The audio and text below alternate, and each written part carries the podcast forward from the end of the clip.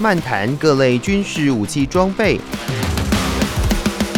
掌握热门国防科技新知。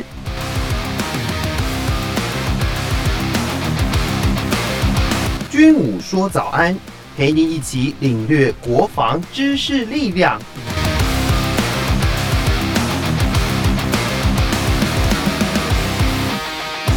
听众朋友，大家好，欢迎收听《军武说早安》，我是景瑜。今天我们的特别来宾是《全球防卫杂志》的采访主任陈国民先生，国民哥早。主持人好，各位听众大家好。是今天的第一个军事新闻，要来跟大家分享的是贝仪集团的子公司贝仪系统赫格隆，他们所研制的 CV 九十 Mark 四啊，日前呢赢得了斯洛伐克新一代步兵战斗车的标案。将会取代他们国家现役的呃 BVP 一跟 BVP 二的这个呃这个系统这个战斗车哦。那斯洛伐克呢，为了汰换二系旧款的步兵战斗车呢，呃呢是严拟要斥资十七亿的欧元来采购一百五十二辆的步兵战斗车。那这个雀屏中选的 CV 九十 Mark 四呢？它是又有哪一些特色呢？来，请国民哥跟大家介绍喽。呃，我们这样来看哦，这个新闻是说，斯洛伐克哦准备用十七亿的欧元哦，然后替换哦这个一百五十辆的一个假车哦。那十七欧元是什么概念？大概就五百二十九点四亿哈。那呃五百二十九点四你除以一五二哈，大概哈就是一辆哦现代化的。呃，假车哈，大概要三点四八亿台币哈，这个概念我们先要有，就是说哦，一辆哦，原来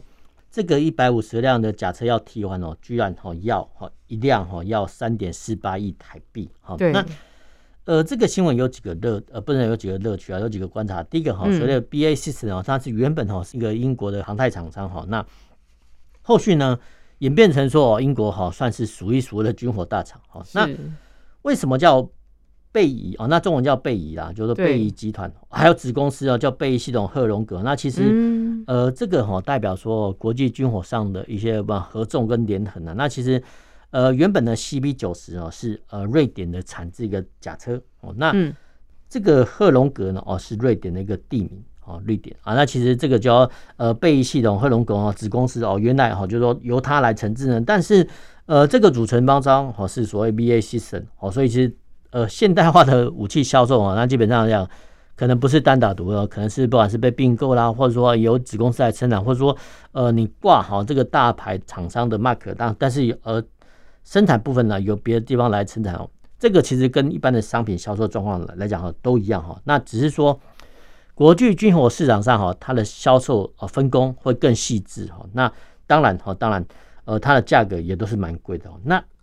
我们再回到说哈，呃，这个斯洛伐克，哎，我们来讲白讲啊，历史上哦，就大家如果呃有读历史的话，哎，基本上来讲，大家只都只认为捷克哦，没有错，就捷克哦。那后续因为冷战之后啊，其实我们叫和平分家啊，分成所谓捷克跟斯洛伐克，但是无论如何，好像都是内陆国哈。那为什么过往哈，这个在捷克的内陆国啊，其实还要你说还要闹分家，那其实这个可能是没办法，因为。呃，不管是种族啊、语言等等的哈，他们两国哈，居然就决定分裂成了捷克跟斯洛伐克。那这个我们讲就是所谓的和平分手，就说没有发生什么内战。那为什么捷克哈这么重要？因为刚好哈，捷克算是一个走廊哦，也是一个平原，所以其实呃历史上哈，你可以看到说呃德国强大之后就普鲁士哈，那或者奥匈帝国强大之后，甚至哈呃之前还有俄罗斯的帝国啊强大之后呢，呃他们哈都想说哈。呃，近战哦，这个捷克还有一相关的国家哦，这个没有办法，一个这个这个叫所谓的走廊的概念。然后其实走廊概念的话，其实周边国家如果比较强大的话，那邻近的呃捷克呢就会遭受到侵略哈。这个是嗯哼呃历史上的宿命哈。那我们再回到说哈，为什么要不要提到说捷克跟斯洛伐伐克哦和平分手很重要？因为哈在冷战之后，很多国家哦呃分裂出来，那分裂出来的话，其实。各个新的国家哈都会发生交战，好，譬如说一九九零年代哦，南斯拉夫分裂之后，哎，其实大家可能有印象说，一九九三年有一个叫国家哦叫科索沃，对，没有错哦。其实当时候呢，呃，不是北约呢还介入哈南斯拉夫的纷争，好，到现在一九九三年到现在，哎，好像没有人清楚说，哎，这个科索沃到底是在哪里哦？但是我们又可以看到说，哦，最近呢，呃，有一个名词叫北马其顿哦，其实没有错，其实那个地方说真的蛮复杂的哈。嗯、所以其实无论如何，不管是科索沃啦，被历史洪流所淹没，或者说现在的北马其顿这个地方哦，我们都可以看到说哈，其实一个国家哈，我们都以前认为说啊，南斯拉夫这个国家其实并不然，因为它也是呃联合的一个各个邦国哈。那后续呢，呃，在强人迪托呃死亡之后呢，呃，其实没想到这个南斯拉夫分裂成很多国家，那当然发生了很多的一个种族纠纷啊，甚至所谓的争斗啊，其实这些哈都很多人死伤哈。那我们再想强调说哦，捷克跟斯洛伐克和平说这个很重要哈，因为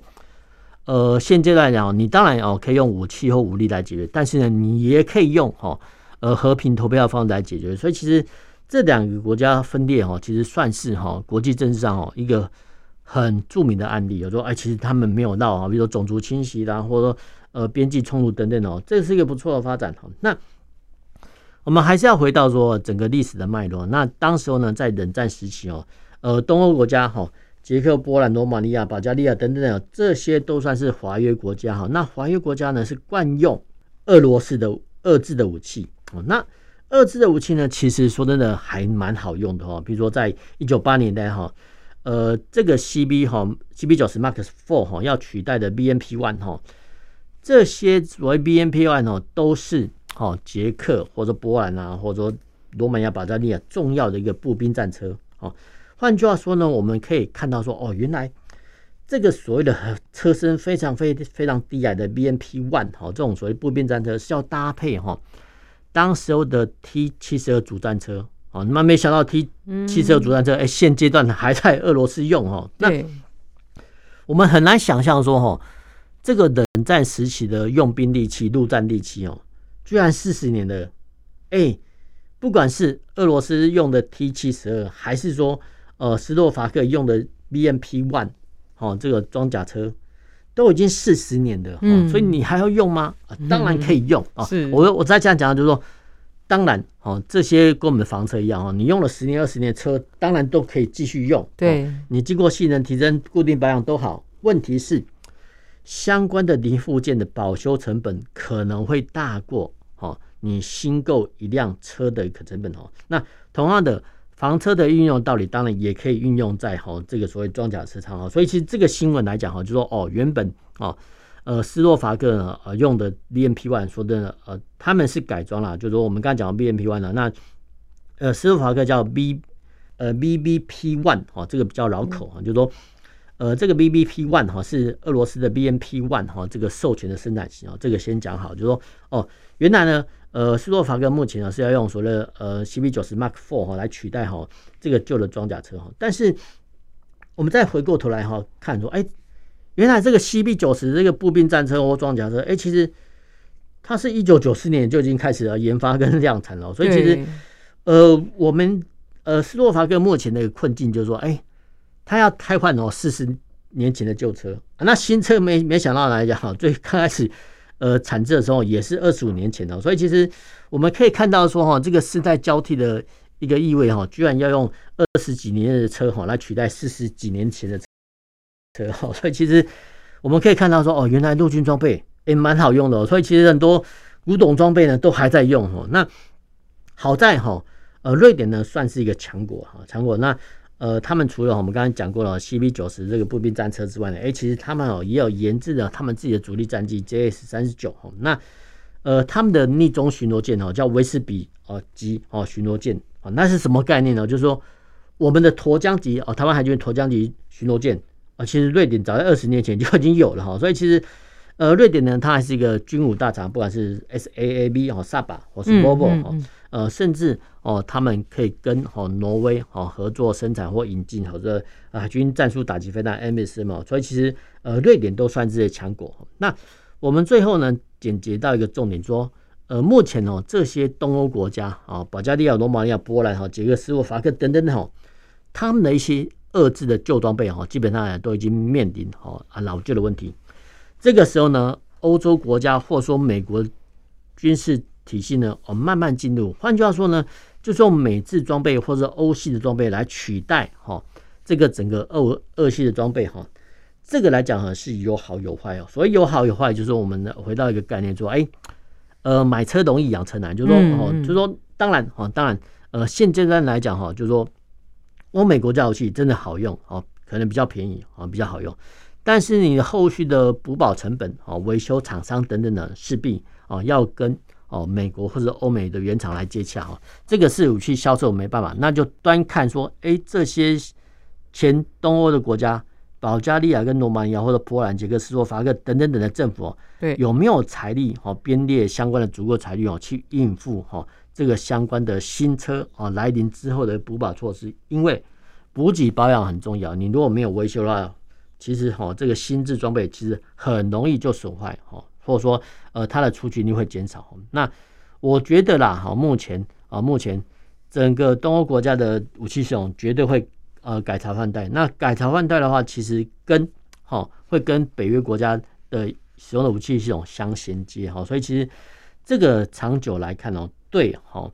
呃这些前东欧国家是有利的哈，但是对俄罗斯来讲哈。他们会觉得说，哎，你这个就是北约武器标准化的开始。那当然，后续俄罗斯可能会有加大它的反击力度。嗯哼，那我可以说，这个像斯洛伐克他们，呃，比如说这些前东欧国家的遏制装备要改写换成欧美，这跟这个俄乌战争也有些相关联吗？其实当然有关系啊，因为其实我们都可以看到，先前不是想说，哎，美国或欧洲国家呢，呃，劝说哈波兰或呃保加利亚把哈。二次战机米格二十九给嗯乌克兰使用哈，但是呢，我美国呢会补你，尤其是波兰，我会补你新的哈 F 十六战机哦，所以其实美国他有他的想法，他一方面哈是先把哈这个前东欧国家二次装备给乌克兰使用，那乌克兰也很容易上手。那后续呢，这些国家的国防建设呢，当然哈由欧美厂商来补哈，所以其实就呃美国军火商的角度来看哦，这个也是一本万利的事情啊，因为哦。一旦采用的美制的武器，那当然后续的补保一样还有委自美国。那没错，这个就看各国的一些他们的建军抉择了。嗯哼嗯哼，好的，那分享到这里，听首歌曲，再回到节目当中。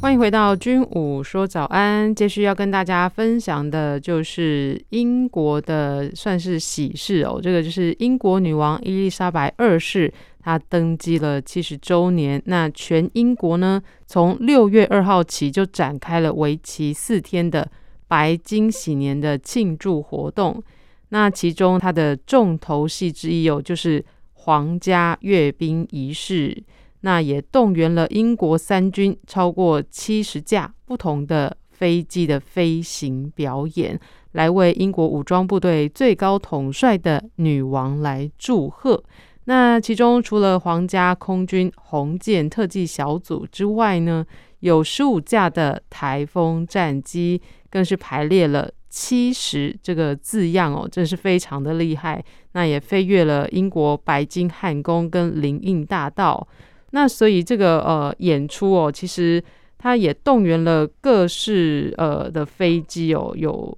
有像是飓风式战机啦、兰开斯特轰炸机等等的这样的一个七十周年呢，这个可以说是应该是前无古人也后无来者了吧？那整个这个活动呢，是英国的喜事。在这场喜事里头呢，我们要请国民哥来跟大家介绍一下里头的这些呃，像是动员了七十架各式飞机，这其中有哪些来跟大家分享？这是哪些重点呢？嗯，呃，我们刚才讲过哈，英国是一个皇室的一个国家哈、嗯，对，伊丽莎白二世哈，这个算是女王哈，但这个是所谓的虚位元首，虚位元首就实权哦，呃，掌握在首相啊，比如说呃，英国二战的时候，丘吉尔首相啊，大家都知道哈，所以说。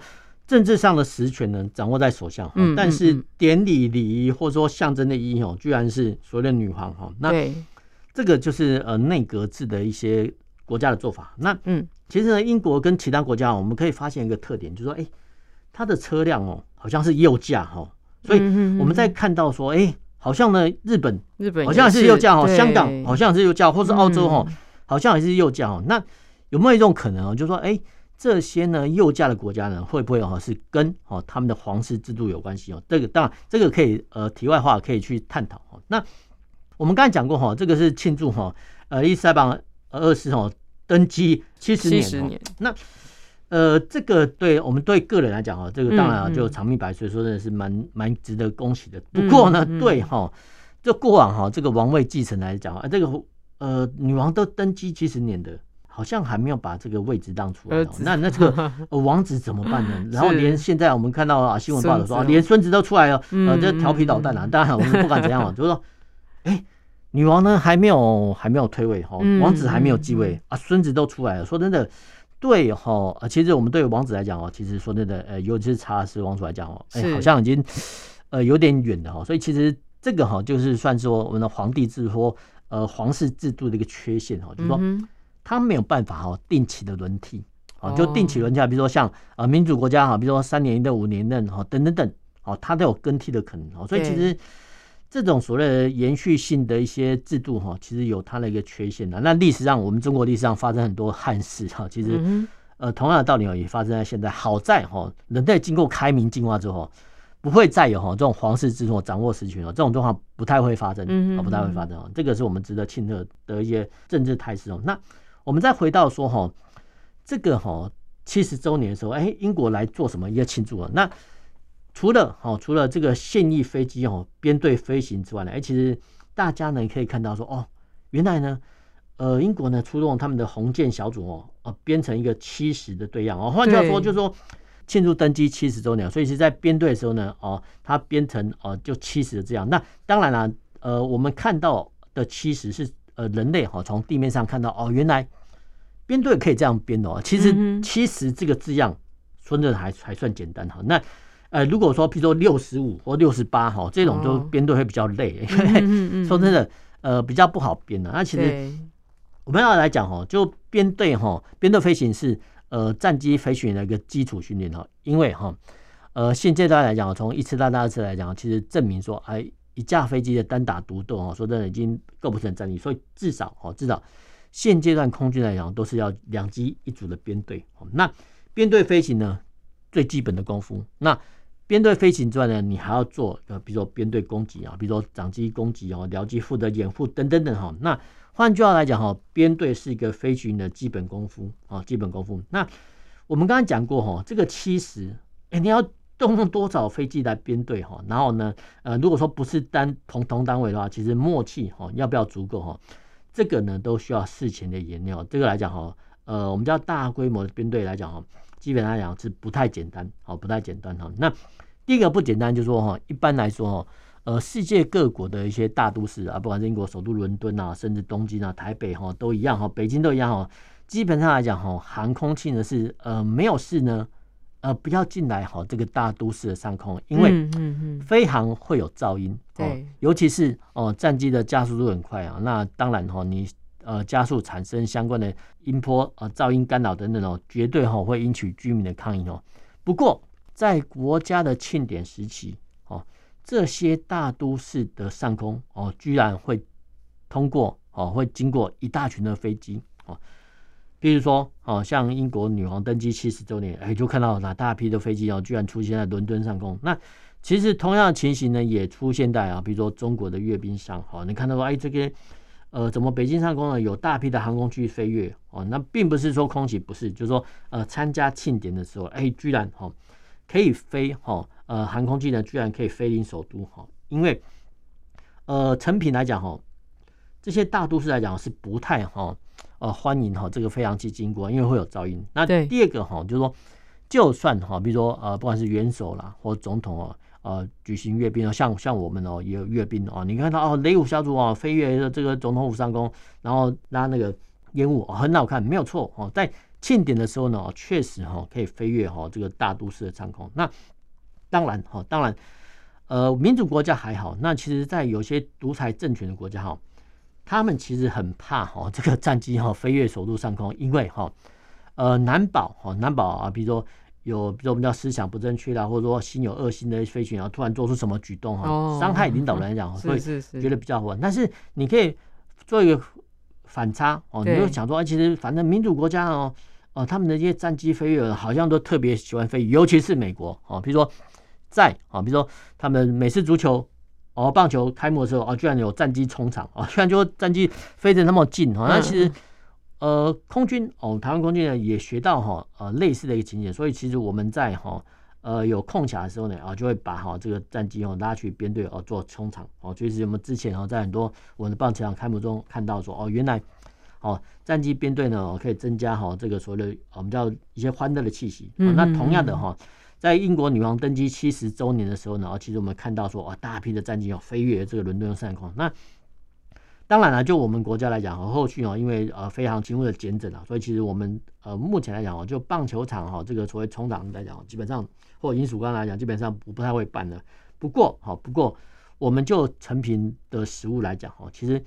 空军战机呢每天都在做这个编队飞行。嗯、那说真的，只要呢时间瞧得拢哦，我们瞧得开哦，呃飞跃到几个点然后去做一个编队跟冲场，然后其实对空军来讲这个不是难题哦。那重点是说。呃，高阶长官要不要同意？这个很重要哈。那我们再说回到说哈，这个英国的庆典来看哦，呃，英国的庆典呢，居然哦，除了现役战机哈，我们都可以呃看到说 F 三十五战机、英式教练机等等，台风战机等等，甚至所谓的新的哈 C 幺灯笼运输机的空八哈 A 三三零 MRTT 哈这种加油机飞掠啊。但是最重要的是还有所谓的二战的一个经典战战斗机哦，这个我们要讲所谓战斗机哦。那一般来说。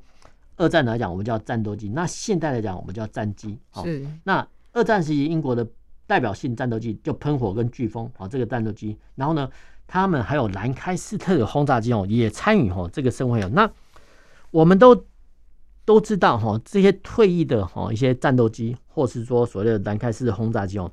你要让它飞上天哦，你要经过很多很多的一个检整哈。譬如说，呃，飞机的零部件来讲。可能会很多，那你要重开生产线生产哦部分的零组件的话，去更换的话，基本上呃不太划算的哦。所以其实我们看到哦，这种所谓喷火式战斗机哦、飓风式战斗机啊，甚至兰开式的轰炸机哦，能够在天上飞哦，都是有企业赞助啊。换句话说啊，尤其是呃法国，他们法国一些酒商哦，居然说呃赞助哦这个呃某一架飞机，然后冠上啊在。垂直尾翼上啊，冠上啊这个酒庄的名称，或者说捐助的名称哦，然后呢维持哈这个飞机的飞行啊，因为你要把哈一个呃，应该是来讲二次大战哈到现在已经八十年了，你要把八十年前的飞机拿来哈让它再飞行，你要花很多的时间去生产哈这个零附件跟组装哈，去把它复原，然后让它可动还能飞哦哦，那说真的这不简单哈，所以其实我们看到说哎。怎么好像有一些哈赞助厂商哦，会把那个他的名字哦挂在哈这个，譬如说他的垂直位置上啊，比如说呃著名的表商哦，我们先不讲哪一家，哎，居然把他们的 logo 就放在哈这个呃飞机身上，这很正常啊，因为呃这些赞助厂商花那么大钱哦，然后让哈这个飞机飞起来哦，光是这样来讲，每一年的养护成本哦，可能就是我们难以想象了。但是呃没有想到说哦，除了民间的收藏家之外呢。哦，其实欧洲国家呢，还有很多这种厂商呢，乐于赞助哈，或是说看到哈这种古董飞机哦再度复飞起来哈，这个景象呢，说的是蛮奇特的，因为哈